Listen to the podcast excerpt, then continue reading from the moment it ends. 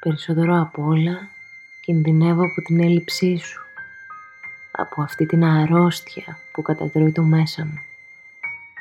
Από αυτή την ανυπόφορη απουσία που δεν γιατρεύεται με καμία αγωγή. Περισσότερο κινδυνεύω από τη σκέψη μου που είναι διαρκώς μαζί σου και δεν την κλειδώνει μέσα κανένα περιοριστικό μέτρο. Περισσότερο από όλα κινδυνεύω από την αποστήρωση της καρδιάς μου και το συνέστημά μας που το απομονώσαμε. Λες και θα κινδύνευε ποτέ η καρδιά σου από τη δική μου. Λες και θα μπορούσε ποτέ να είναι καλά η ζωή μου έξω από τη ζωή σου. Λένε πως τα συμπτώματα είναι συγκεκριμένα. Δεν ξέρω τι νιώθουν οι άλλοι. Εγώ πάντως πνίγομαι. Σαν να λιγοστεύει διαρκώς το οξυγόνο στο δωμάτιο. Δεν μπορώ να αναπνεύσω κανονικά. Και καμία αγωγή δεν φαίνεται να λειτουργεί στον οργανισμό μου πέρα από εκείνη που θα μου χορηγούσε η αγκαλιά σου. Δεν είχε παρενέργειες ο έρωτας και ακόμα και η υπερβολική δόση δεν θα μας σκότωνε ποτέ.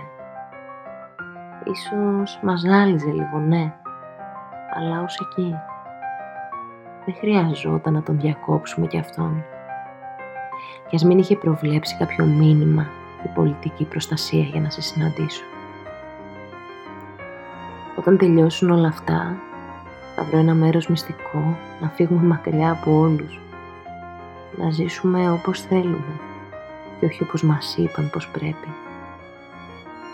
Αν έως τότε έχεις βρει έναν τρόπο να με ακολουθήσεις, αν έως τότε έχω καταφέρει και εγώ να βρω έναν άλλο τρόπο να αντέξω μακριά σου στο μεσοδιάστημα. Ίσως, λέω, ίσως, να αποδειχθεί τότε πως μας έμαθε κάτι όλη αυτή η θλίψη και η απόσταση. Και αυτό είναι πως πριν πάμε σε άλλες, αυτή τη ζωή θα την ζήσουμε μία φορά μονάχα.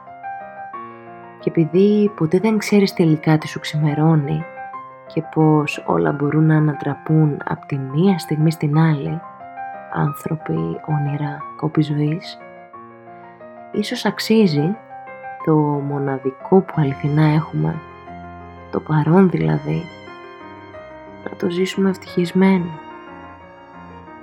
Πραγματικά ευτυχισμένοι. Με μια ευτυχία από εμάς ορισμένη ξεχωριστή για τον καθένα, συμβατή σε κάθε πραγματικότητα, κατάλληλη για όλους.